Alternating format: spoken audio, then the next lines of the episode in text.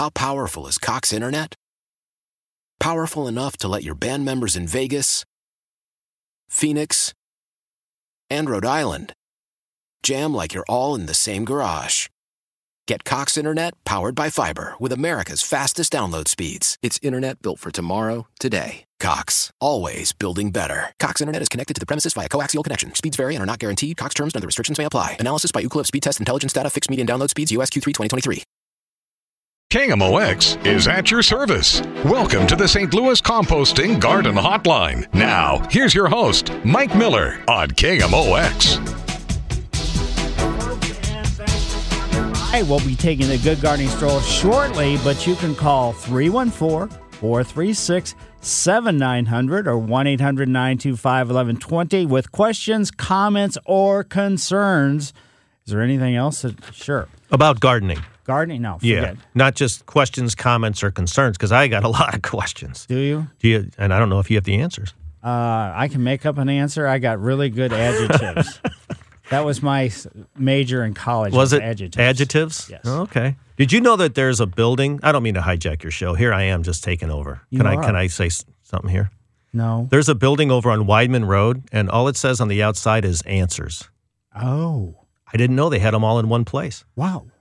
I bet they've got really good security. Let's break in. Let's do it. Okay. I have a question for you. Oh, okay. You're off on Friday, correct? Usually. Yeah. Were you No, off? no. I was uh, no. I worked yesterday. Oh, did you? I I work Fridays. Yeah. Oh, I thought you were off on No, Friday. I worked Thursday night and and yesterday. Oh. Yeah. Because I was curious if you went out and did the Black Friday thing. No. See, we we were going to do a different kind of Black Friday. There's a new kind of Black Friday. What? And what you do is you go out at six or eight in the morning when the liquor store is open, because there's a beer that uh, Anheuser Busch's Goose Island puts out, and it's called Bourbon County. It's a bourbon barrel aged stout, and they only sell it on fr- on Black Friday. That's when they start selling it. Now there may be some left, but I doubt it. And people line up to buy this beer. What? Yes. My wife went, Sue went last year and got in line at six in the morning. She was the only woman there. And, and we, we got like six or seven of them. And we've only had one in the last year, but you let them age, you keep them for a long time. And uh, so that's kind of the new Black Friday. And that's the one I'm more interested in. Oh, really? Yeah. Whoa. Yeah. But I missed it. I had to work. Pretty esoteric. Yeah. So, Yeah. well, thank you, Mr. Did you go out on Black Friday? Yes. Did you? Yeah. What'd you get me? Nothing. Oh, doggone it. oh, well. Maybe next year. Maybe, but I doubt it. Folks, we get together every Saturday morning and we discuss your yard, your landscape, your garden, your house plants, potting mixes, what to do with your soil because it's so horrible. It's great soil for making bricks, but it's not all that good in certain areas in the metro area for growing plant material. How about pruning, bugs, diseases, and plant removal? Plant pruning or whatever you happen to have on your mind.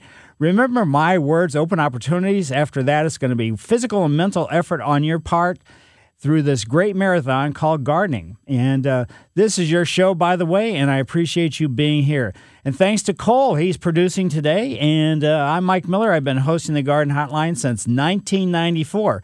And that's probably, I've been doing this longer than probably Cole has been alive, correct? Yeah. He's not even 25 yet, but that's great. Anyway, I've written five gardening books. Two are currently available at various locations, and I write articles for the Missouri Gardener magazine. During the week, I do landscape consulting, which I call walk and talks. And you can go to my website, mikemillerdesigns.com. The homepage, there's an email address and phone number where I can be reached. Today's Good Gardening Stroll is brought to you by St. Louis Composting, 636 861 3344. Wow.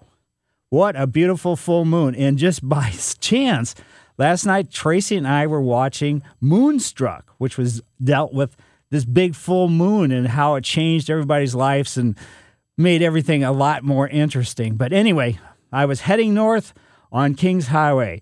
And uh, though officially winter doesn't start for another couple weeks, I thought about winter and so decided to go skating. Well, not technically skating because it's pretty early in the morning. But anyway, there was fog all over the place, up and down and all around. And as I pulled into the parking lot, there was fog all over this lake. There was an Austrian pine standing tall. Ornamental grasses, uh, they were laying down, going to sleep. Viburnums were showing last year's, last season's flower bracts. Neon lights inside red. Steinberg Skating Rink. Outdoors, a banner said ice skating open every day at 10 a.m. There's bald cypress trees, needles brown, ready to fall. The trunks were wrapped with lights. Liriope, Liriope, Liriope, spicata. Still looks really, really good. Trios of boxwood in between all the bald cypress are on the front side of this limestone wall. Behind hornbeams and Liriope, Liriope, whoever, doesn't matter. And um, there was also great sounds from all the morning birds as the sun was coming up. The fire pit sits ready to go, and there's a pile of firewood that says, Keep your hands off. This is strictly for Steinberg Rink Fire Pit. And uh, I'll tell you, the fog rising off the skating rink, that was really kind of cool to see it. I mean, it really was neat. A sign reminds it may be slippery when you step outside the rink, so be very careful.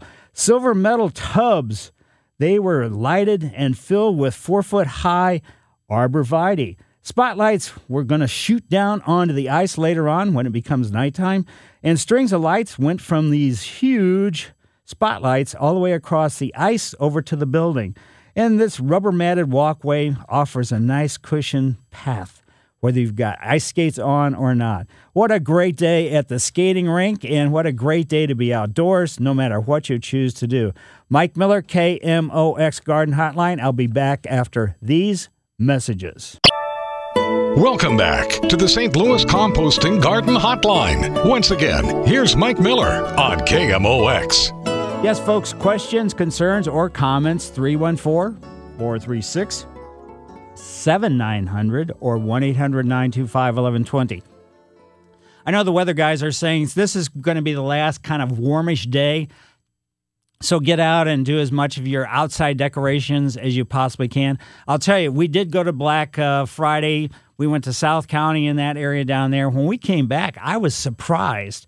We kind of we don't come necessarily straight up 55 to get to a, you know our home um, there near Christie Parks, you know Carondelet Park area how many homes were already decorated? I mean, fully decorated. This was, I mean, these people were going all out. So I was very impressed with some of them. Some I like a little bit more than others.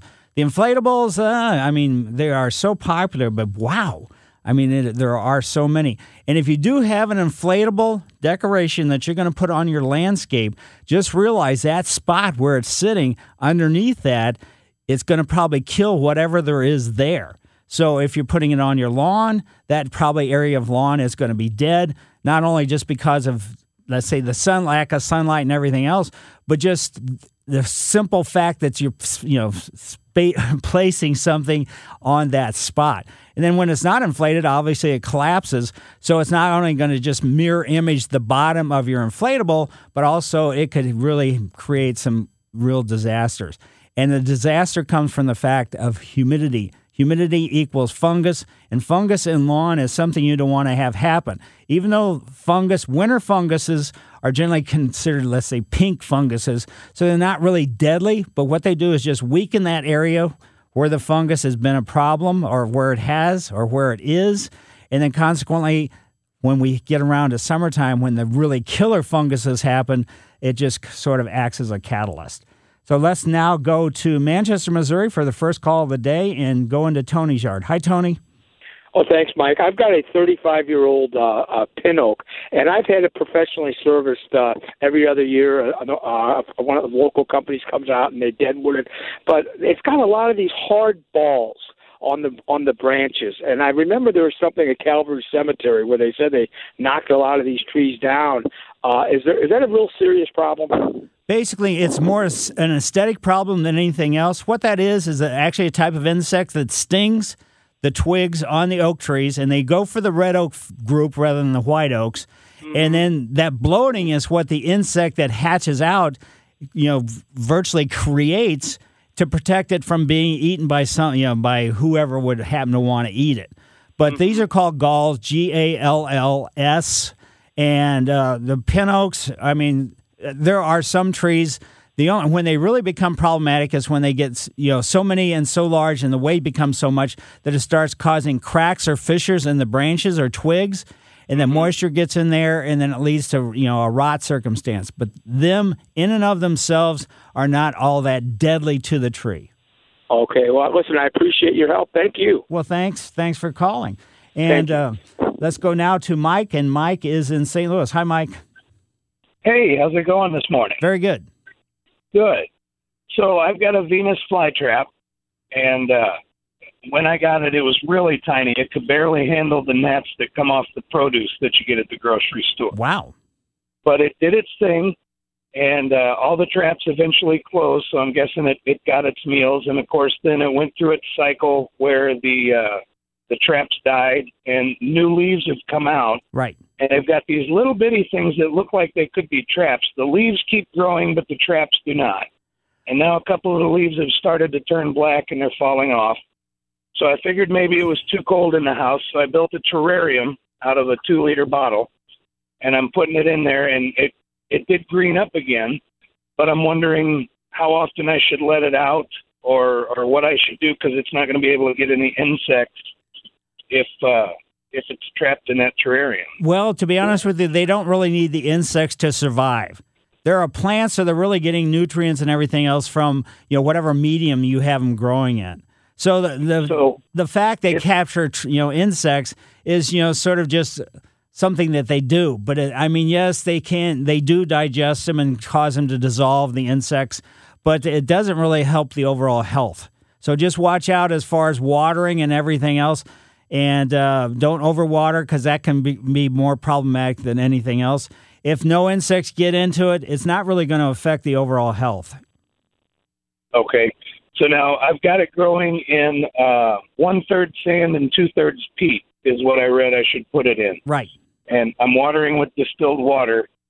Wow. Should I add any type of supplements to it, or or anything, or just how long should I let that go? Uh, this time of year, no. But I would say it wouldn't hurt.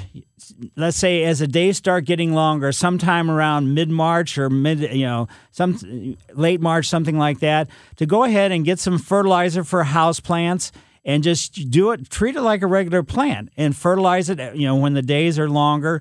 And f- you're fertilizing the growing growing medium, even though it's very well drained and everything else.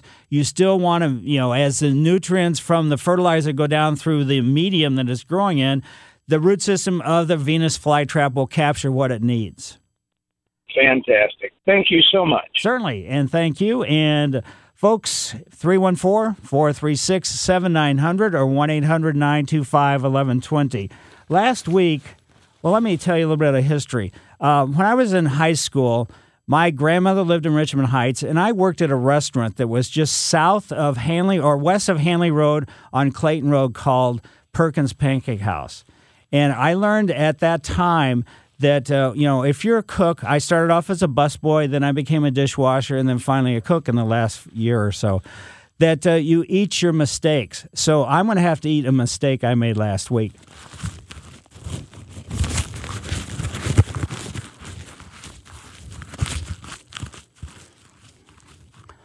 What that mistake was last week is a gentleman called and he said he's got twigs on his tree and there's something that's girdling around the branch, cutting the bark off about 16th of an inch. I couldn't think of anything. So I kept thinking cicadas. No, it's not cicadas because they they do a rutting on the underside of the branch and those little twigs can fall off too.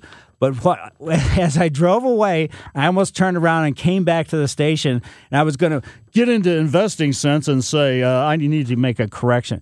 But the gentleman who called, what these things are, there's two different kinds of insects. One's called a twig girdler, and one's called a twig pruner.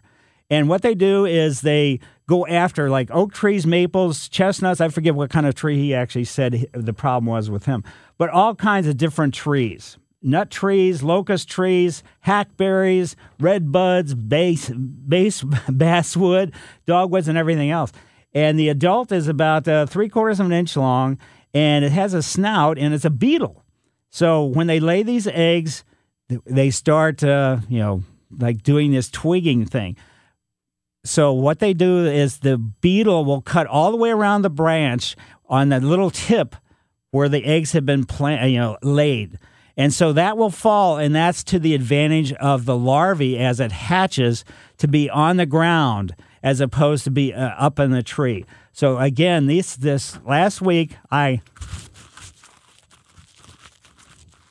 So what I'm doing is I'm chewing bark. It's not really all that tasty. So I wish, you know, I just hate the fact I have to eat my mistakes.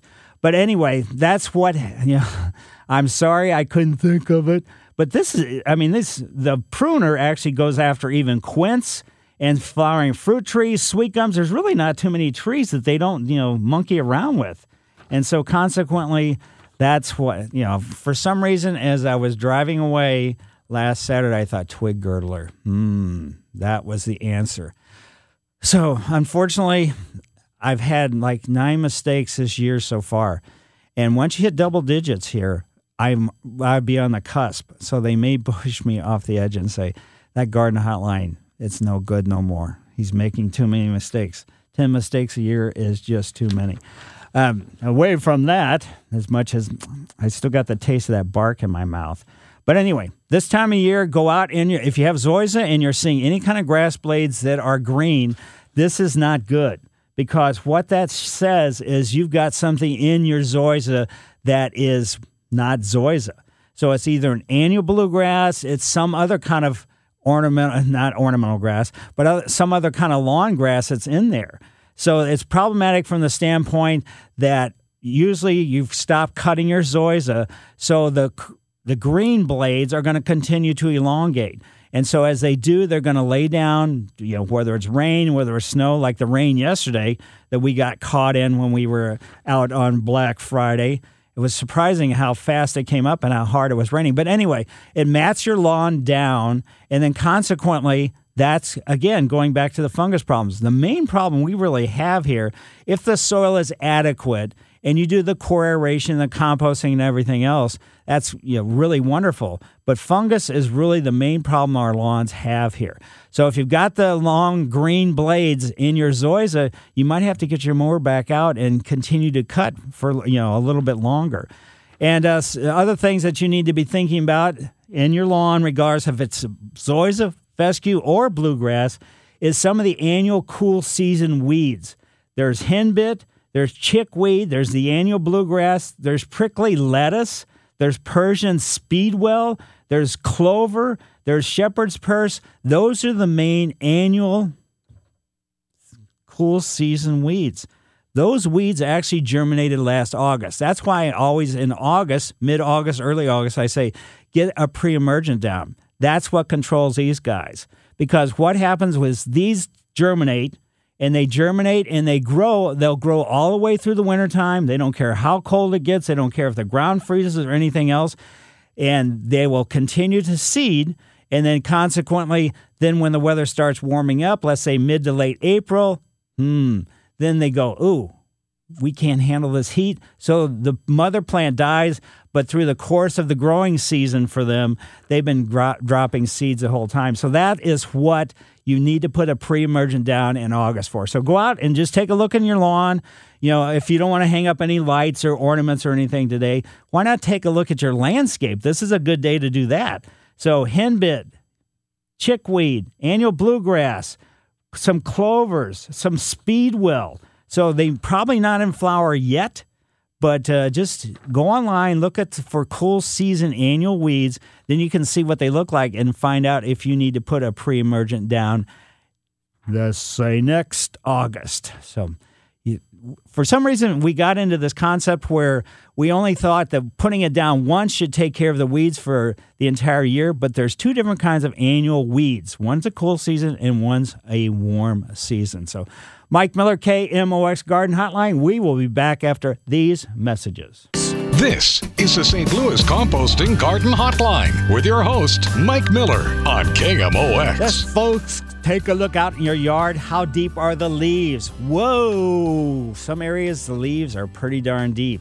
So that's one of the things I'm going to do when the show is over today. I'm going to get rid of some of the leaves that are piled up in part of my landscape due to the winds and everything else. And then the leaves with that rain that we had yesterday, again, fungus problems on lawn certainly, but there's also fungus problems on all kinds of perennials, ground covers, and things along that line. So just understand, fungus is rules.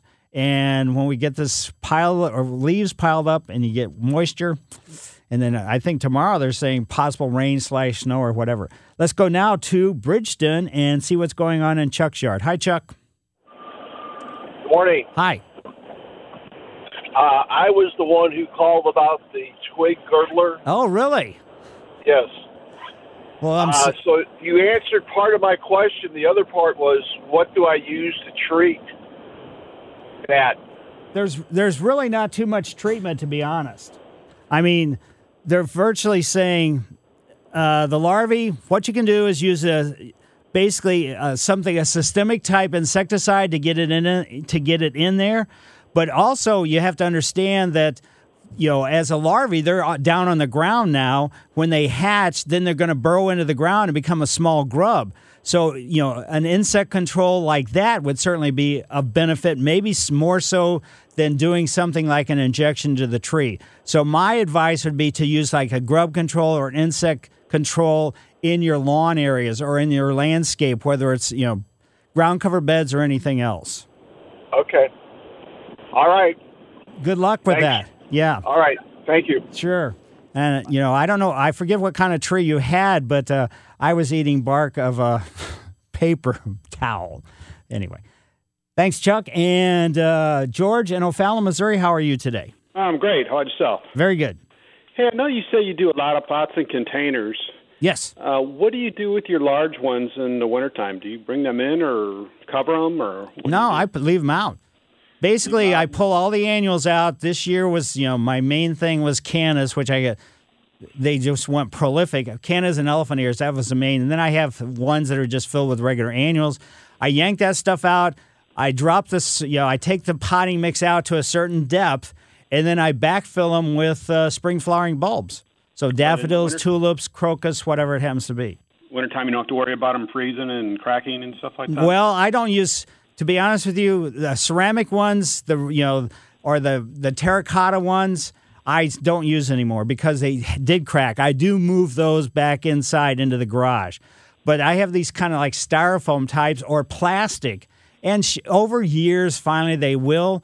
But uh, it's multiple years of use that I can, you know, get out of them where they just stay out year round, regardless of the weather, regardless of anything else. okay. And one more question: I uh, winterized my lawn probably early October and had some left over.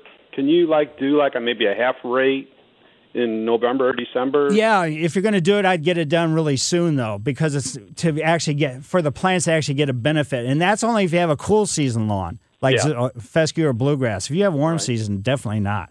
Mm-hmm. Okay. Perfect. Thanks. Yep. Yeah, the bulbs are. I mean, they're great, and uh, I can't say that I plant all my pots. I some pots I just leave out, and uh, you know what I did this past week is I bought a couple conifers, you know, kind of small and three gallon pots, and then I've stuck those in a couple of pots. I left them in the pot that they came in. And uh, just to give a little bit of you know color or a little bit of interest to the pots, because I have a whole bunch of them right outside of our front door, and it gets kind of boring until I actually I fill a couple pots up with uh, at least on the top of them with uh, let's say Christmas bulbs and Christmas ornaments and that type thing. But right now I just you know I stuck a couple conifers in there. So, Sandy lives in Creve Coeur. Sandy, how are you? I'm great, Mike. How are you? Very good. Question that I have is I have uh, three pin oaks that line the back of my yard, and they haven't started really dropping seriously yet, but they will in the next month or so. Right.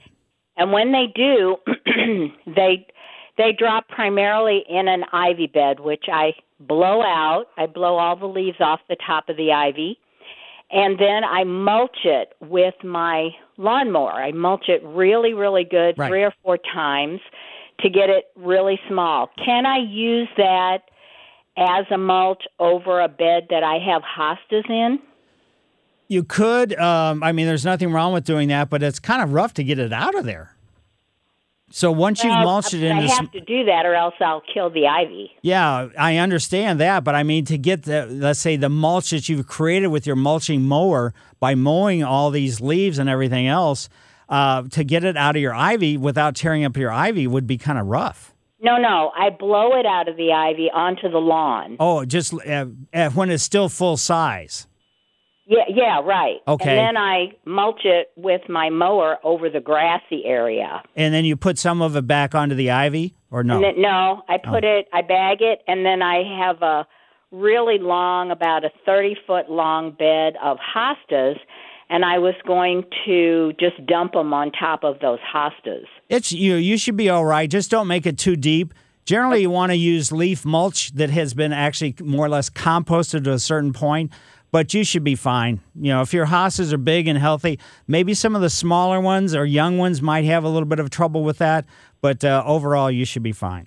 Okay, great. Thank you very much. Yep. And if anybody else has any questions, concerns, or comments, 314 436 7900 or 1 800 925 1120. Yes, the oak trees are still holding onto their leaves as they historically do, but I've, you know, I'm really surprised. The Bradford pears still have all their leaves, yes. And some of the maples still have leaves. And it's surprising. I mean, they've gone through the whole color thing, which this fall was, you know, color wise was one of the most spectacular I've seen in a long time. But for maples to be holding on to leaves here after Thanksgiving seems a little bit rare. But uh, shows you how, you know, the weather and everything else can really make an influence. And then also where the individual trees are because of protection of houses or whatever it happens to be. So as we as I look out into the little park area on the north side of uh, Soldiers Memorial, I mean, there's sweet gum trees that still have all their leaves. All the oak trees still have all their leaves, and some of the trees are still green. They haven't even started to turn the brownish yet. So it's really kind of wild and crazy in the outdoors. Let's go now to Marie, and she lives in Afton. Hi, Maria. Good morning, Mike. I was wondering since you're talking about uh, you know leaves causing fungus on lawns and things. Right. I cover my my garden beds with leaves to keep the the weeds out and everything through the winter. Am I doing harm or good? Well, it probably doesn't keep weeds out, to be honest. Well, it it it's they're a lot less when I pull the you know right the leaves off. They just don't grow. That's much. true. That, I mean, that definitely helps because what you're doing, you're just kind of creating a coat or a buffer. And some of the weed seeds, if you've got weeds there, the seeds, the seeds can germinate and just come up through the leaves. Uh-huh. But uh, in, in essence, it keeps new ones from coming in, blowing in, or whatever it happens to be. So you're probably fine. I, I'm assuming when you go out to plant, then you pull the leaves off, or you, or Yes, you. I just pull them off and I throw them in my compost. Yeah, I mean that's fine. You're doing everything. That's perfect. Okay, good. Thanks, Mike. Yep. And then you're going to get a little bit of nutrient benefit because everybody must realize that in trees or shrubs, you know, as the nutrients come up fr- and moisture come up from the root system, they go up to the leaves or to the needles. And then that's those leaves slash needles use sunlight to make food. And so when all those needles or leaves fall, there's actually a good, you know, element of food in those leaves or needles. They're just not dead per se. So, uh, you know, that could be the advantage of just a small amount of very subtle organic type of fertilizing. So, Macy lives in Collinsville. Hi, Macy. Hi, I'm Marcy, calling about the, the that's okay. The pecan twig girdlers. Right. I read online that once the twigs drop, you should put them in a burn pile and burn them so that the eggs don't have a chance to hatch. Yeah, So- I mean, you could certainly do that. But I don't, you know, open burning is not something that can be done in a whole lot of different places. That's true. But in my place, I can. right, because you live in Illinois. yeah. But uh, yeah, I mean, I guess you could put them in a, like a barbecue pit and do it that way. But yeah, I mean, that is certainly one option too, is to you know to Okay. open burn. Right. That's all I had. All right, great. Thanks, Marcy. And now let's go to Bill. And Bill lives in O'Fallon, Missouri. Hi, Bill. Uh, good morning. Uh, my question is about a uh, about approximately a 22 year old uh, red maple tree, Mm-hmm. and for the last uh, three or it's a beautiful tree. Uh, I don't know the dimensions on it exactly, but probably at least a 20 some inch diameter. And uh, uh, as far as the uh, breadth of the base of the tree goes. Uh, in the last four or five years, I've been losing branches on one particular side of the tree. Um, but every year, uh, it seems like there's a different branch, not big in diameter, but a, a good sized branch that would die. And I cut it off, and then uh, a year later, there's another branch nearby. It's all in one particular area. I'm wondering if uh, someone told me that the roots could be ch- uh, choking on that side of the tree. That that's common for maple trees, and I'm curious whether I, I have a potential dying tree or not. I don't, you know, I don't think it has anything to do with the root system because the root system. I mean, you know, even if the root system part of it goes under a driveway, a street, or something else, there's still going to be uh, compensation with the existing feeder roots to uptake nutrients and moisture, and it shares it with all the sides. It doesn't know that, oh, I'm on the left side, so I'm only going to send nutrients and moisture up to the left side of the tree. How about on this side of the tree where you're getting these branches dying? Is there nearby trees? No, there's nothing. It's all by itself. Uh, there's nothing out there. There's no concrete around it or anything along that line. So it's totally freestanding.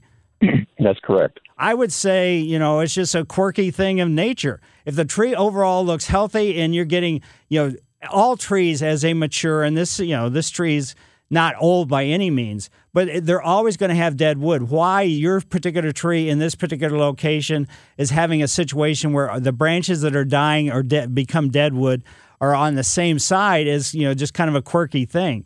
I don't think it has anything to do with anything other than the fact I was going to say if there was trees close by, building close by, or something like that, that could have an impact. But overall, if it's freestanding all by itself, this is just a quirkiness. Wow. Okay. Well, I thank you very much for that. Yeah. I mean, it's just, uh, you know, there's not going to be anything that can attack just one side of the tree. It's just not going to happen. So, Mike Miller, KMOX Garden Hotline. We will be back after these messages. This is the St. Louis Composting Garden Hotline with your host, Mike Miller on KMOX. I'll tell you, anybody that has done an installation of any type this fall has really gotten lucky with the amount of moisture we're getting. It's just, it's, it's coming in a right sequential type thing. So, I mean, the rain yesterday, it caught us by surprise. You know, you look at the hourly, you know, hour to hour forecast on weather.com or whatever it happens to be.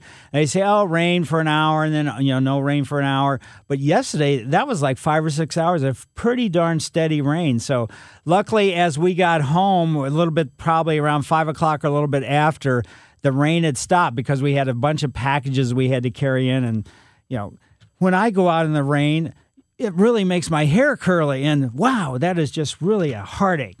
So anyway, because I don't wear hats, I don't wear, I don't like anything at all on my head except hair. So let's go now to Overland and see what's going on with Joel. Joel, how are you? Good morning, Mike. Two years ago, I dug up a flower bed that had irises in it. I pulled the bulbs out. We were having some work done. I had put them temporarily into the garage. Mm-hmm. Um, so fast forward two years to today, is it going to be a waste of my time to try and replant those? Go out and take a look at them.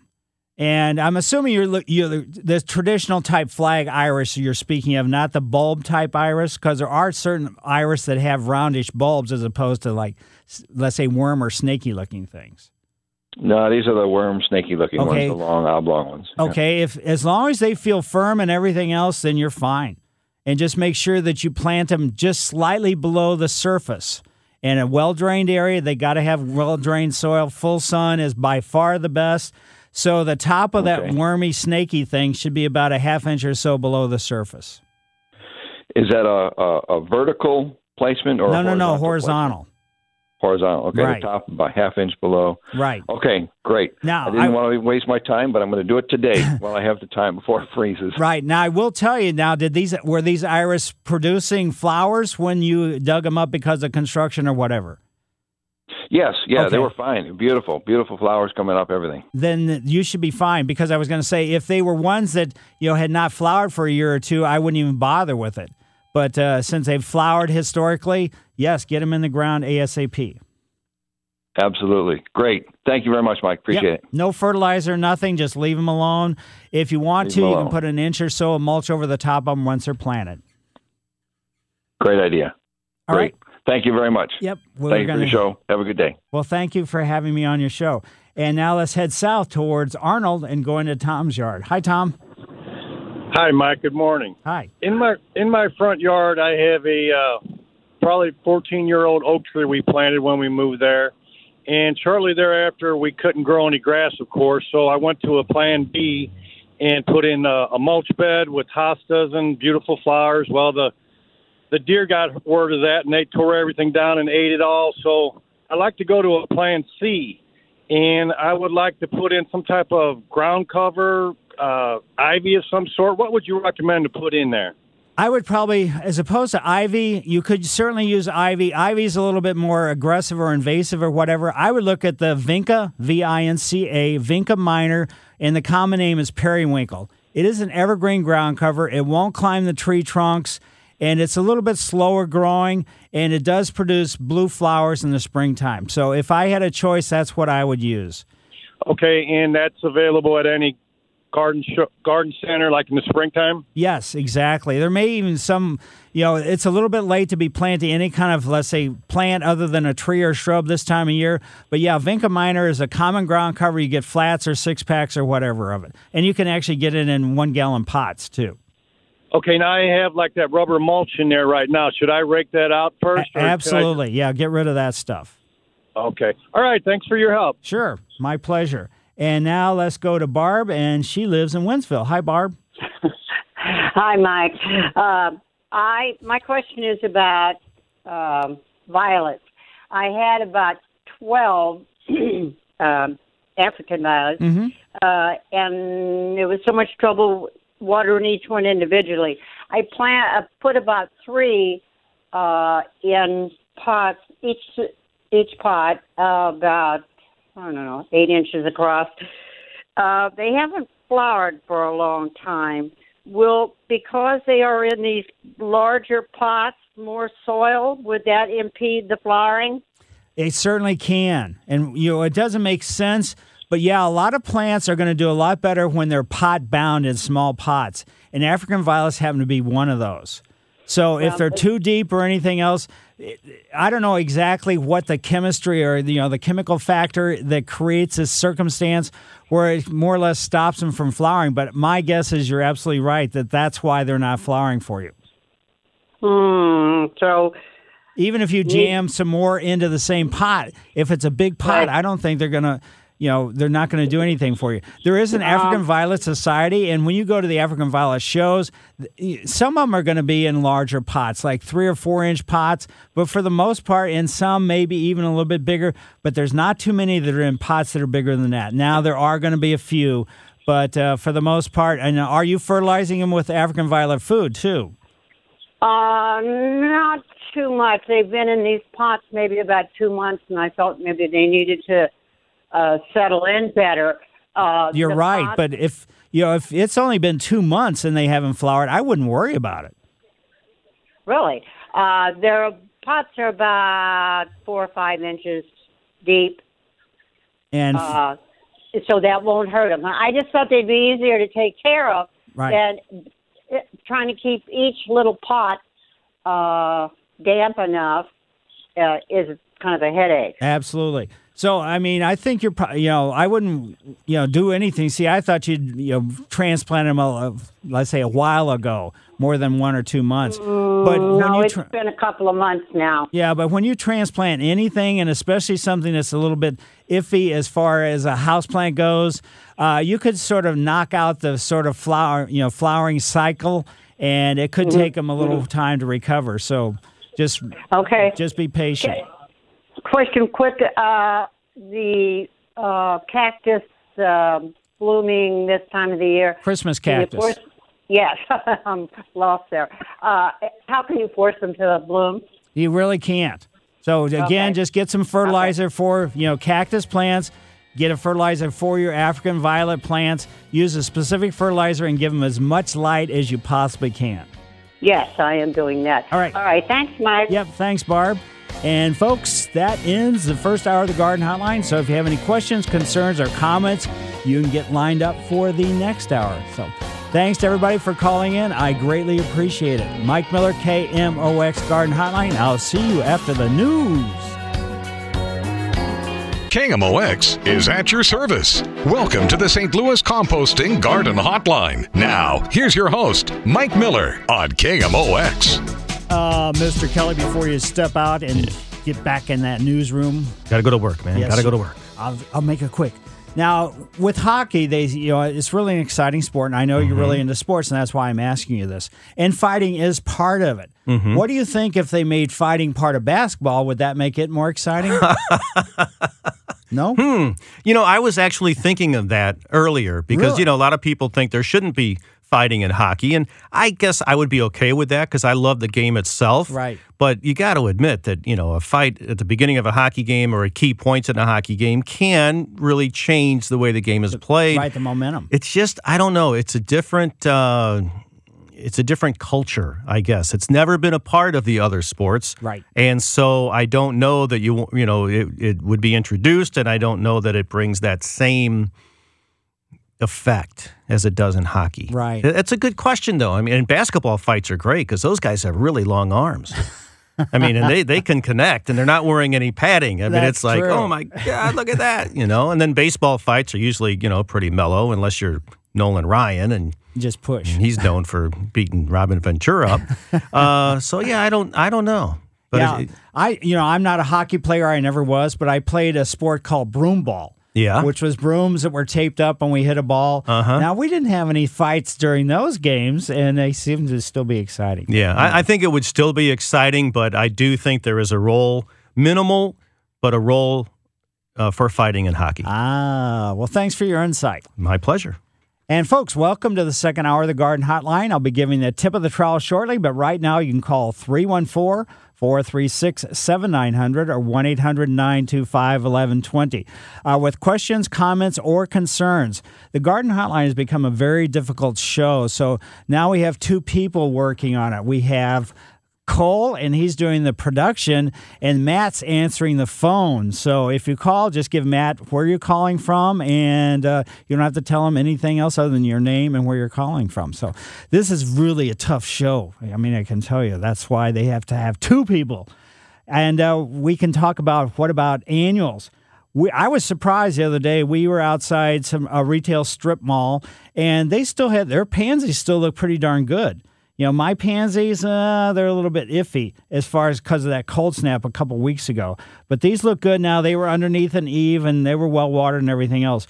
But uh, your bulbs, if you still have bulbs that you need to plant, whether the iris, like the gentleman in the last hour that he dug them up a couple years ago, and can he still plant them, or whether you still have daffodils, tulips, grape hyacinths, hyacinths, crocus, or anything else, yes, you can still get them in the ground. Your edibles, your cool season edibles, the ornamental cabbage and kales that I have, uh, they don't look too bad, but uh, they are suffering a little bit due to the cold weather. Your ground covers, your houseplants, your lawns, your perennials, your trees, your roses.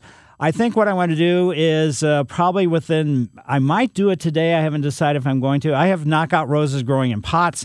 I think I'm going to go ahead and cut them back either today or next Wednesday and then pull them into the garage and then store them for the wintertime. So that's going to be done real soon. And uh, let's see what else trees, shrubs, vines, or water gardens. I'll share my thoughts, but always remember, remember my answers, comments, and opinions is certainly not the only garden path to take, but strictly offered as an option for you to consider. As I said before, Cole is producing today, Matt's answering the phone. And uh, during the week, I do landscape consulting, which I call a walk and talk. If you'd like for me to come to your home and do, uh, whether it's an, let's say, problem solving, an aesthetic situation, or whatever it happens to be, recommendations for different new plants, you can go to my website, mikemillerdesigns.com. On the homepage, there's my email address and phone number, and you can contact me, and I'll come over to your home and we'll spend some time taking a look. And the tip of the trowel is a special recognition for individual group or situation that's made an impression on me, and it's brought to you by St. Louis Composting, 636-861-3344. Today's tip of the trowel goes out to, again, I'm, you know, this is a time of year when the plant material, for the most part, not all by any means, but uh, sometimes, uh, you know, it doesn't get, let's say, boring, but there are so many plant societies that meet. Whether you're into African violets, whether you're into orchids, so in you know houseplant type things, cactus, you know Christmas cactus, those sort of things. There are plant societies all over the region and just gardening. So whether you can go out and do the garden planting or anything else this time of year, why not you know sort of mingle with some people that really have been experienced in lots of different types of things. So some of the plant societies like the Richmond Heights Garden Club, St. Clair County Garden Club of Belleville, the St. Louis Evening Herbalist, this Hosta Society of St. Louis, the O'Fallon Garden Club, that's in Illinois. Also, the O'Fallon Garden Club in Missouri. The Newtown Garden Club, that's in St. Charles County. Uh, Pasadena Garden Club. So there's garden clubs all over the place, besides ones that specifically go and concentrate on one type of plant. So all the people that belong to those societies, the tip of the trowel goes out to you because I know the expertise that you have is absolutely beyond belief. So take a look you can go online. You can go to mobot.org. So that's Missouri Botanical Garden.org. And it will list all the plant societies that meet at the Botanical Garden. Now, local ones, you can just go online and see if there's any kind of plant societies that you might be interested in, and that don't necessarily meet at the Botanical Garden. But the Botanical Garden, I mean, they got some meeting of some plant society almost every day. So let's get a call or two in before we take a break. Let's go to Steve, and Steve lives in South County. Hi, Steve. Hi, good morning. Thank you for taking my call. Sure. Um, I got a new, newly established lawn. Um, had uh, lived in Peabody, and it was nothing but weeds, and just moved here last year. Anyway, got some bluegrass growing in the front yard. Everything was wonderful. Starting to come in, creep in with some bent grass and some other weeds that are starting to pop up. Is it too late to throw a shot of tenacity at these weeds? Um, Basically, the herbicides are going to be pretty much ineffective. Even though we get warm days and some cool days and other things, it's you know you're probably wasting your time and energy. Okay, yeah, because I, I had a bluegrass coming in. It was looking nice, and next thing I know, I'm getting some weeds coming in. I'm going, hey, you guys are starting to thrive. I didn't know if I should hit them now or not. Yeah, that's. I mean, I don't know what you did as a preparation for your lawn. Did you kill everything off before you started a new lawn? No, I, I cut it down. I beat it back. I dethatched it. I was pretty much down to Mother Earth. There was a few, few spotty uh, grasses in there. Um, uh, soil prep. I took and um, put some uh, peat moss, some starter fertilizer, some soil in some areas that weren't there. Got the wife watering it. Freaking grass came in good. A few weeds came in. Um, and so pretty much just weeding uh, did the starter fertilizer, two applications of it, and it's it's looking good. I got the greenest yard in the subdivision. It's looking good, but now in this one area where I had this beautiful bluegrass coming in, some weeds are starting to pop out. I didn't nuke everything and kill everything beforehand. I right. should have, I guess. And yeah, if you didn't, also take a look at what you know, find out what kind of weeds these are. These might be perennial weeds. So when the weather warms up next spring, you can go after them with some kind of herbicide, you know, broadleaf weed killer or and find out if they're annual weeds because if it's an annual weed it's going to be a cool season weed and that's when you would put a pre-emergent down next august to kill the cool season annual weeds that germinate that time of year. Yeah to me it looks like it's more like a, a kind of a bent grass okay. that's, that's coming up in there and and it's like well it's that's going to keep coming back. It, i looked at i was going to put some prodiamine down in like late Mar- uh, january from march March, April, right. to try to get rid of some of the stuff, and then do some, you know, all that other other product with the weed and feed and stuff like that after that, and then around August, go ahead and hit it again and keep the crabgrass because it was nothing but weeds in this area. Oh, that's too bad. Yeah, but well, I mean, uh, you know, yeah, new lawn. It's they're really tough to get established and especially from right. seed. You know, I mean, just plan on overseeding every May and every September if you're not going to put a, a you know, pre-emergent down because it's going to take several years to get your lawn thick, and then go. Well, I realize that. Yeah, and then battle yeah. these areas that you're talking about. All right, I appreciate your time. Thank yep. you very much. Certainly, and uh, you know, if you got a certain patch of, let's say, bent grass or whatever it happens to be, Bermuda, or anything else. Uh, there's nothing wrong with going out and you know taking paintbrush and painting Roundup directly onto those areas if it's just a solid weedy grass type thing. So thanks, Steve and Mike Miller, KMOX Garden Hotline. We, we, we will be back after these messages. Welcome back to the St. Louis Composting Garden Hotline. Once again, here's Mike Miller on KMOX. Yes, folks, 314 436 7900 or 1 800 925 1120. Certainly, you can do the pruning on your trees and everything, you know, if you want to.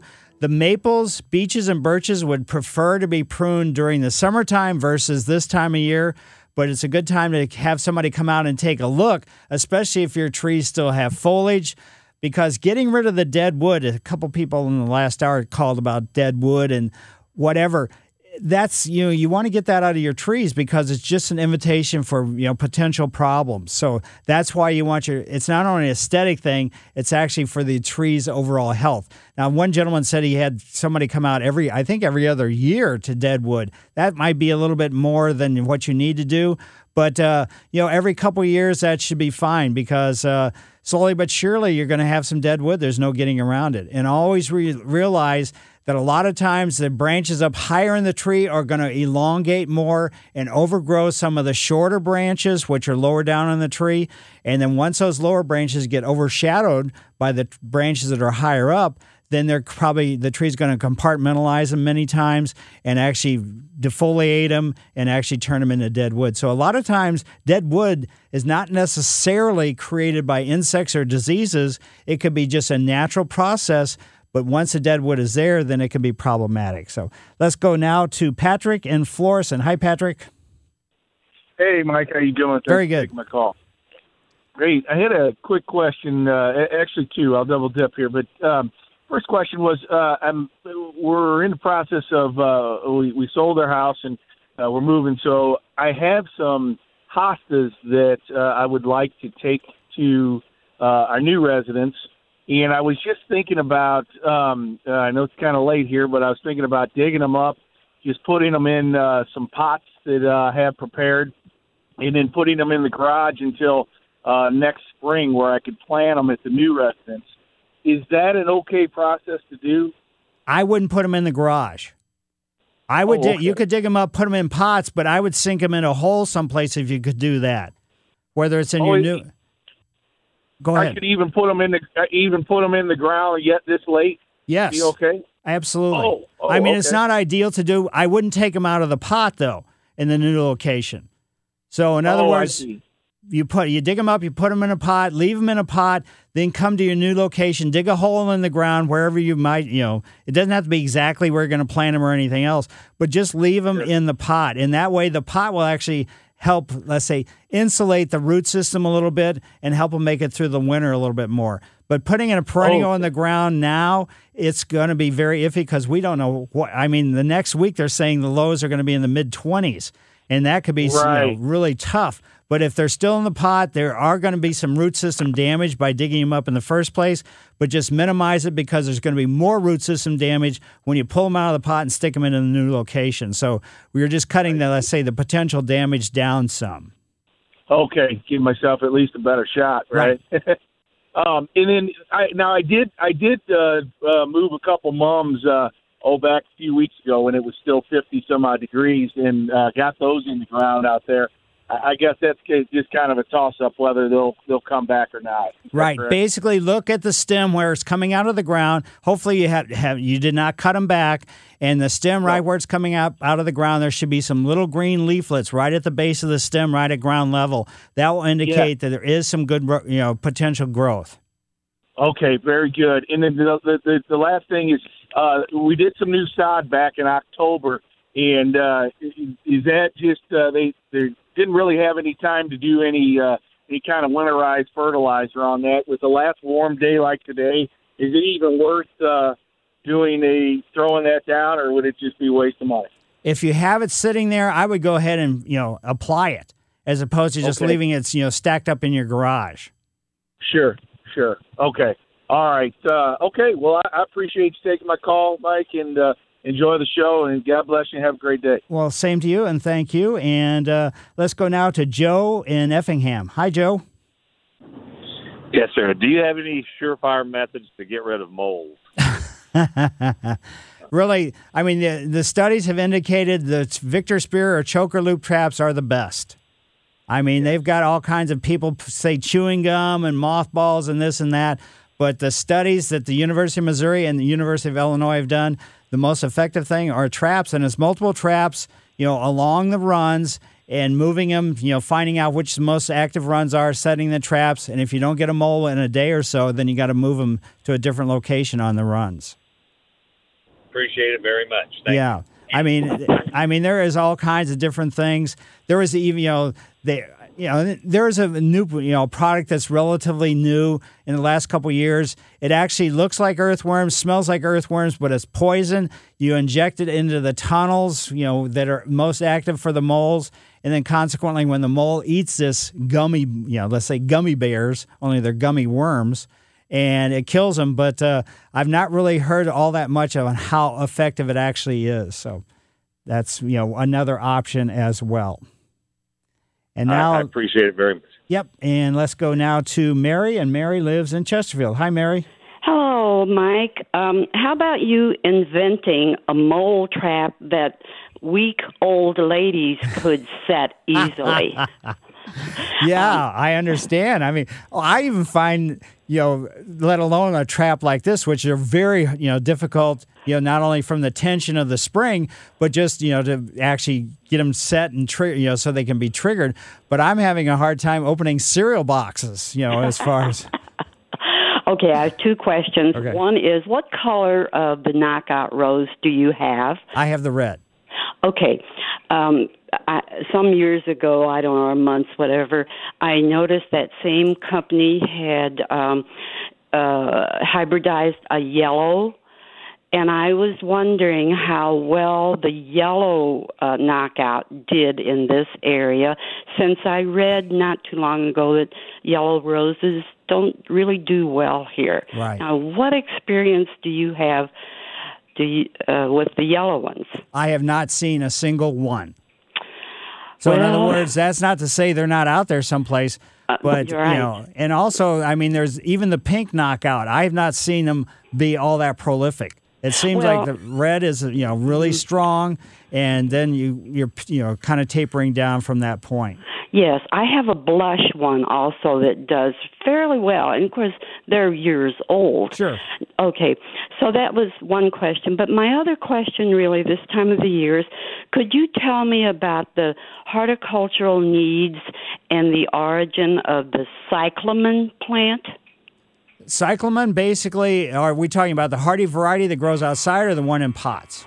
Oh, I didn't know they grew outside. Yeah, that's oh. a different variety. You can't take the one from the pot and plant it outside. But when Okay, I worked at the botanical garden, we had a, a pretty good sized patch of hardy cyclamen. Well, see, I wouldn't know if it's hardy or not because I've not ever put it out. So uh, let's talk about the house plant. Right. Basically, there's a like a bulb that kind of looks like a, a squashed down, uh, let's say orange or something, or a lemon. And what you need to do is, I cyclamen are my favorite house plants as far as flowering type. So I've you know I have them for a couple years, and I, I kind of get bored with them and I toss them. But what you want to do is make sure you don't overwater. And so wait till the potting mix on the inside shrinks so you see Uh-huh, a big gap in there and then really water them well and then fertilize them because they're in, you know, depending upon when you get them. If they're in flower when you get them, do some fertilizing, but do a half label rate on the fertilizer. Uh huh. And then they'll go through a cycle where they'll flower and you know continue flowering. And I have some. They used to go dormant, and so in other words, the foliage would more or less die off.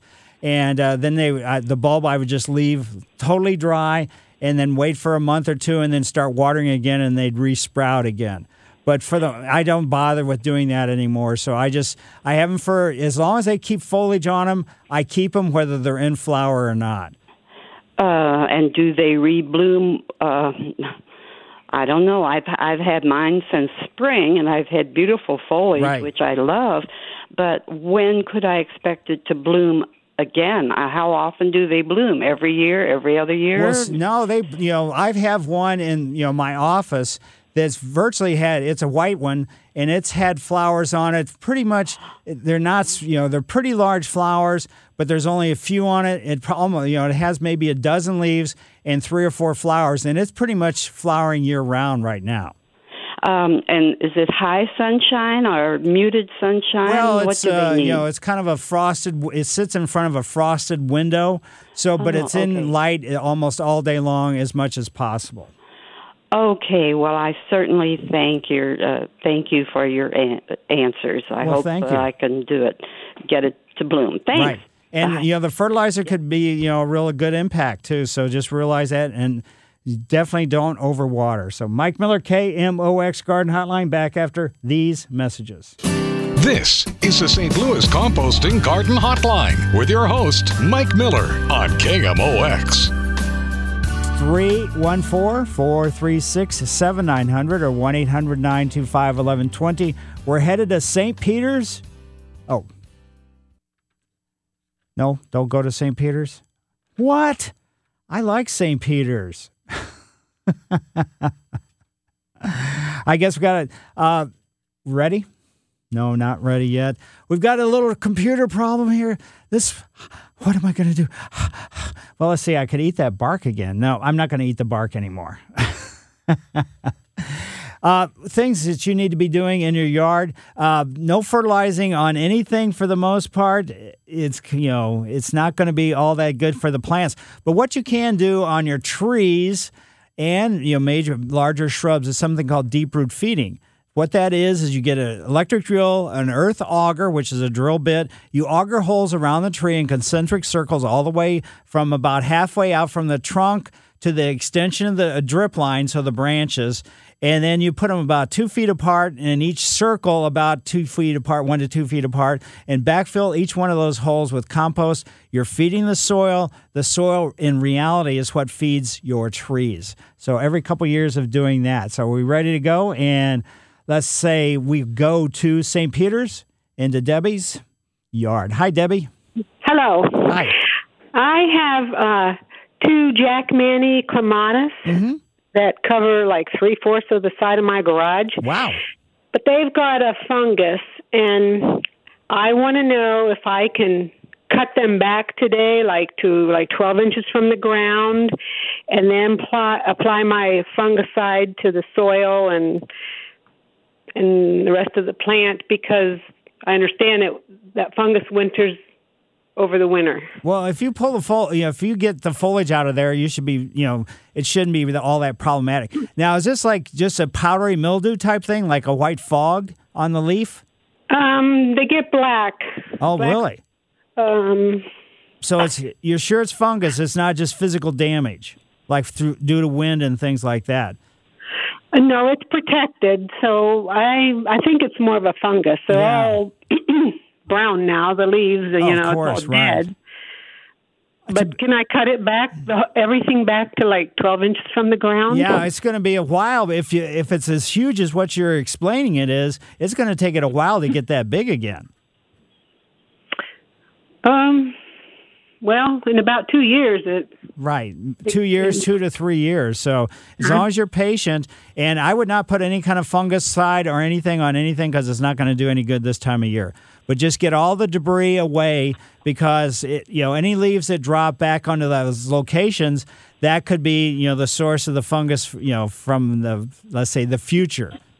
So just oh. cl- get it all cleaned up. You know, put an inch or so of mulch around it, and uh, that's about all you need to do. And also, you know, it, it sounds like you have good success growing them, but uh, Mhm. you know the clematis in general needs an alkaline soil. So a cup or so of lime every few years, sprinkled around, not necessarily right on top of where the stems are coming up out of the ground, but into the soil would be to its advantage as well.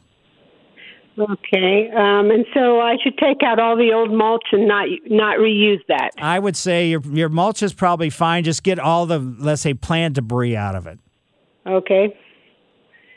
All right. I've never trimmed them because I really don't know how to or prune them. I Well, just I don't mean, know how I- to do that. Yeah, you're really cutting them back to like I say, 12 inches is going to take a couple years at best to actually get back to the size that they are. I would say cut them back. You know. Because usually with clematis, the top, the bottom part of the plant has no foliage. You know, the last you know, Right, yes. And so I would say maybe cut them back so you're getting rid of all the foliage, but I wouldn't go any lower than that. Okay. All righty. And it's going to be a job. Well, I I just don't. I've never known how to prune it, and I've never pruned it. And Yeah, I mean most most of the time you don't have to, so that's why either that or just leave it alone this year. When next year it starts, you know, getting this, let's say what you're assuming is fungus. Take some stems to your local garden center. Let them take a look at it to find out what it really is before you want to just go ahead and cut it. Or you can Mhm. just cut it. I mean, the choice is yours, obviously. Well, in when it warms up, uh, you know, whatever February, March, April, uh, a lot of them you can see the green and you can see little blossoms all the way up to the top on Right. some of the strands. But you know, they're so fragile. If I try to take out the dead, then you know the new ones break. Well, just you know, just be careful until the leaves turn black. Then go ahead and you know take those to the garden center. Other than that, that's about all you know. I would recommend Debbie. So good luck with that. If you've got those huge clematis, I wouldn't fool with them personally. But anyway, let's go now to uh, Julie in South City. Hi, Julie. Hi, Mike. Can you hear me? Yes. Uh huh. Oh, okay. I have a staghorn fern that I've had for probably about ten years. It's on a board. It's I have it in my living. Room. It's beautiful, but it's in like two clump, like two big separate clumps. Right. But they are kind of mingled, you know, like together. Right. But the bottom one looks like it's died off. It doesn't have any new fronds or anything at all coming out of it, and I wondered if I can cut that off. How about the existing fronds? Do they look okay? The other one looks really good. It's I mean, a lot the, of, the the one that you're saying that's lower that you know is not putting out any new growth. Is it it, doesn't have anything on it anymore. Nothing. Well, No then I would, yeah, just get rid of it. But you don't necessarily have to do it because in their native habitat, as they grow on sides of trees and things like that, you know, what they're going to do is use sort of the food of one that dies that's close by Okay. as it, you know, as, as it biodegrades. But if it's an aesthetic thing, yeah, just be careful when you take it off. And what's the best kind of what? My a friend of mine made a board for me like years and years ago, and it's starting to kind of get at the bottom. It's breaking, and I can see the pointy brackets coming through that he put on there to ha- to put the wire on to hang it from. Right. So I was going to try to mount this board onto another a little bit larger piece of wood. I would probably, if you're going to mount it on a different board, I would just use something as simple as balsa wood. B A L S A. Yeah. Okay. Do you know where you can, can get that at the Most hobby centers? stores have it. Okay. You know. All right. So Well, thank you then. Yeah, and I'm, I'd probably maybe use some kind of glue and just glue the old board on top of onto the new board. Right, and then the other plant kind of starts curving around Right, it. It's really it's really beautiful. Right. They're spectacular. I like them a lot. All right, thanks so much. Sure. Now let's go over to Columbia, Illinois, and see what's going on with Bill. Bill, how are you today? Hi, Mike. I've got a. I'm going to cut back my knockout roses today. Mhm. And after I do that, do I need to cover them up for the winter? Uh, pro- the best thing to do would be about uh, four to six inches of mulch over the you know the stems that are left. Now, if they were hybrid teas and grandifloras, it would be even a little bit deeper, but four to six inches should be adequate mulch. Great. Okay. Thank you very much. That's Yep. all I want to know.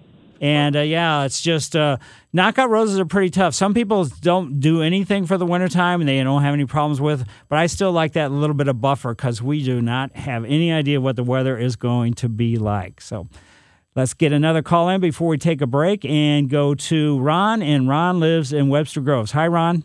Hello, Mike. Hi. Uh, I got uh, some information on the uh, Venus flytrap that the gentleman called at the first year program. Oh, great. Venus flytraps need a rest during the winter time. Right.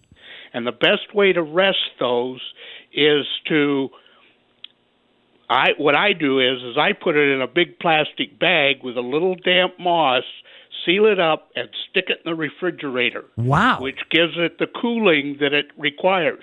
Because in the Carolinas where these come from, Mm-hmm. they die back in the wintertime. Right. And if they don't die back, uh, they may come up the next year, but they may not come up well. Ah. So they they die off without the rest. In nature, they have a rest every year. That's true, like a wintertime dormancy type thing. Right. Great. So it's just a just a suggestion. No, no, that's good insight. Yeah, we've actually been to a couple in Oregon. We've been to, uh, you know, uh, let's say an insecticide or an insect, you know, plant oriented type thing. And pitcher plants, what we saw there. And I think we may have seen a stand of them in a park in North Carolina, you know, of the Venus flytrap. Uh, and that, I believe, is the only place in the world where they come from. Really? They're rare uh, in the rest of the world now, you know. But now they've got so many different hybrids. Right. Not actually hybrids, they're varieties of all the same plant. Right. Some of them are yellow in color, some of them are real red in the pouch, some of them are greens. It's just it length of hairs on the lip. Some of them are real short, some of them are real long. So it just, but they're all the same plant. They're just different varieties. Well, great. Thanks, Ron, for the information. Mike Miller, KMOX Garden Hotline, back after these messages. Welcome back to the St. Louis Composting Garden Hotline. Once again, here's Mike Miller on Okay. KMOX. Okay, folks, we got about 10 minutes or a little bit less. So if you could hold it to just one question, that would be greatly appreciated so we can get through everybody. Lou lives in St. Louis. Lou, how are you today?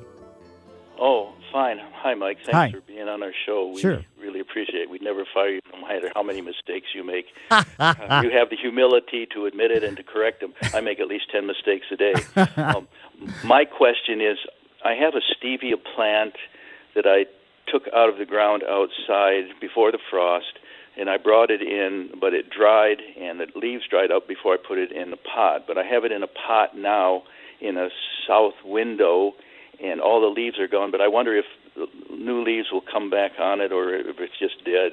I probably think it won't, you know, won't come back, but cut the, all the stems off and just water it like you would naturally water it. So stevia is kind of in the herb group. So again, make sure the potting mix that it's growing in will, you know, shrink away from the inside of the pot before you water it again and just kind of keep your fingers crossed. And what we're doing with this is we're just hoping that the root system is viable and still growing and then it will pr- produce some new stems slash foliage. Okay, how short should I cut it? I would cut it all, you know, all the way kind of down to maybe one or two inches. One or two inches from the uh, soil. Yes. Okay, I'll do that then. Thank you very much for the information. Yeah, because I mean, the, the stems that are there, if the foliage is all died, the stems are probably dysfunctional anyway. And now let's go to Ellen and Fenton. Hi, Ellen. Hi. I was, uh, j- we just moved into a new house and they did put some landscaping in the front. Um, and I wanted to, we had got two, um, mums. One is huge and the other one is just a regular size. And I wanted to put them in the ground, but I didn't know if, if my husband just had back surgery, so he can't do it. If I can get a grandson, which side of the house would I want it to, where it gets lots of sun or not so much sun? As much sun as possible. Okay, well, they're building a new house on that side, so I don't think I'm going to be able. Can, will they last if I put them in the garage? Uh, no. I can put them. I wouldn't No. do that. I would dig a hole someplace in the ground and drop them in the hole and leave them in the pot. Okay. And okay. so don't cut the stems off. And if they're gonna, if you're gonna do that, make sure that you don't put it underneath an overhanging eave because you want to make sure rain, snow, everything else keeps the root system on it. Yes, Okay. All righty. Thank you very much. certainly. And let's see, we've already done Lou, and let's go now to Diane in Mascoutah, Illinois. Hi, Diane. Hi, Mike. Hey, I was just calling the lady that called about the uh, hibiscus that had the black spots on it. Yeah, well, she had clematis. that was clematis she Oh, was talking. about. clematis. I'm sorry, yes, that's what I meant. Okay. Um, my mom and I had the same problem, and we washed all the leaves with Dawn dishwashing liquid, water, and a little bit of baking soda. Really? Washed them twice, and it went away. So you actually washed individual leaves, or you put it in like kind of some kind of sprayer? We washed them with individual leaves. Whoa! There was two of us, so it didn't take too long. but it did make it go away. We didn't know if it was a, a insect or if it was a fungus, but the leaves were all turning black, Wow. and and it it worked. Well, that sounds perfect. So again, di- dishwashing, uh, Dawn Dawn. dishwashing, water, and baking soda. Yeah. All right. Perfect. Well, thanks for the insight. Uh-huh. Bye. See ya. And now let's stay in Illinois and go to Marine and into Vera's yard. Hi, Vera. Hey, good morning. Good morning. you uh, talked about putting lime on the clematis. Yes. Okay, how often and when? Uh, pro- it doesn't really matter when because you're not really, it's not a fertilizer per se. What you're doing is changing the chemistry of the soil. And pro- depending upon how big it is, probably about a, let's say, a cup every few years is about all you need to do. Okay, because I've done that before, but I couldn't. I couldn't remember if there was a time limit on it. But no, I, no, no. It's well. What will happen is, that depending upon where you know, if it's up close to a house, the soil's going to be somewhat alkaline anyway because of the concrete. So, but still, I mean, adding that little bit of lime, the same thing that you would do for lilacs to make sure the pH stays more alkaline versus acidic is going to be to the advantage of the plant. Right, and you know, I've also put that on my butterfly bushes and on my crepe myrtles. Oh, really? And uh, yeah, it really does make a difference. Yeah, but your clematis especially. Absolutely. Clematis and lilac, that's the ones that you almost ha- you have to do. The other ones, not so much so, but if you've had good luck doing it, that's great. Right, and you see about a cup. That's Yeah. a lot. Yeah, I mean, sprinkle it just around over the ground. You don't just dump it in one spot. So just sprinkle it around and water it in so it gets down through the mulch or whatever and into the soil, or into, at least to the soil surface. Okay, well, I gave lime to all my girlfriends because of it, and I told them that that's what I did. And they keep asking me, well, when are you supposed to do it? So I said, well, I guess I got to call Mike. Yeah, it doesn't really matter when you do it. Okay, okay, thank you. Have a good day. Yeah, because the lime, and the you know, the alkalinity stays for a couple years. So thank you. And now let's go to St. Peter's. Cindy, how are you today? I'm fine. Go ahead. Um, I have a couple questions. I just brought back some peony or peonies roots Mhm. from Wisconsin. Is it too late to plant them now? Uh, you're it's very very iffy. You know, I get I would say get some pots, get some potting mix for starting plants, plant them in pots, stick stick the pots into the ground because the pots are just going to act for as an insulator. Okay. And um, is it too late to put sod down also? Uh, I would say pretty much yes. If the garden centers still have it, it's still a little bit of an iffy thing. I don't think the garden centers still have it, to be honest. No, I was going to go to a sod farm, but I, Oh. my dogs have torn up my backyard, Oh. and I need to put something down. Yeah, I would say the sod's not going to be able, you know, putting sod down. I don't know if the root system is going to get established enough, and your dogs are going to keep running in the same place, so you're going to end up with the same thing over again. Okay. And um, I've had a clematis for probably 15 years, Mm-hmm. and it's never it's never flowered. Whoa. And I'm wondering if, and it's out in full sun. Um, I was just listening, and they were talking about putting lime on it. Right. If, if that would help it, or It certainly, it certainly couldn't hurt, and doing some fertilizing too. okay, okay. Well, thank you so much, and have a great day. You do the same. And our final call of the day is going to be Sue from Eureka. Sue, how are you? I'm great. How are you today? Very good. Thank you for taking my call. I have two hibiscus that I have brought in. They're not large, they're in pots, and they're inside my home. I do not have a very good sunshiny room. What what should I do? I do have a basement, but still no good sunshine. I would say if you're really serious about them, uh, go to your favorite garden center and get some grow lights and put grow lights over the top of them. Okay. Okay. Well, thank you so much. Yeah, I and mean- how about how about watering? Uh, water, again, with anything that's inside, when the potting mix shrinks away from the inside of the pot, then that's when you water. I don't know how big these are, but put some saucers underneath them, and uh, that's probably what I would do. I ha- I grow, I have. I have my grow lights in the basement. I just have Uh-huh. t- two, and I got the fluorescent type. You don't have to get that type, but uh, you know that's kind of what I do with things that I want to save over the wintertime. Right. Okay. Well, thank you very much. Certainly, Thank and you for thank your you. time. Mm-hmm. Yeah, the hibiscus. Uh, just realized the hibiscus is going to drop a lot of leaves, even with the grow lights. So, and thanks to everybody for calling in. I know this is a very exciting weekend with Thanksgiving just over. So I hope everybody had a fun, great, wild, totally crazy Thanksgiving. Every family is going to have a different sort of perspective on Thanksgiving, and uh, just enjoy. That's the best thing you can do. Take a walk around the yard. Don't necessarily look down for the weeds and everything else. Just enjoy it. That's what could be more fun than that. And I want to thank everybody for calling in, and I want to thank you for having me on your show. Mike Miller, KMOX Garden Hotline. See you next week.